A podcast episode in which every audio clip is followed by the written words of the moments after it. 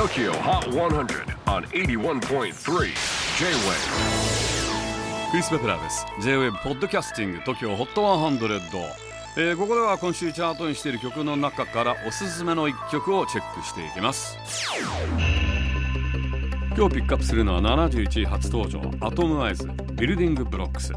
アトムアイズはスコットランドの首都エジンバラをベースに活動する5人組バンドです。彼らのインスタを見てみますとスコティッシュネオソウルジャズファンクと記していてちょっと懐かしいサウンドを聞かせてくれています。ちなみに彼らのインスタまだフォロワーが800人ぐらいなんですけれどもこれがね来年あたり80万人になってるんじゃないですか。ねだったら嬉しいですよね。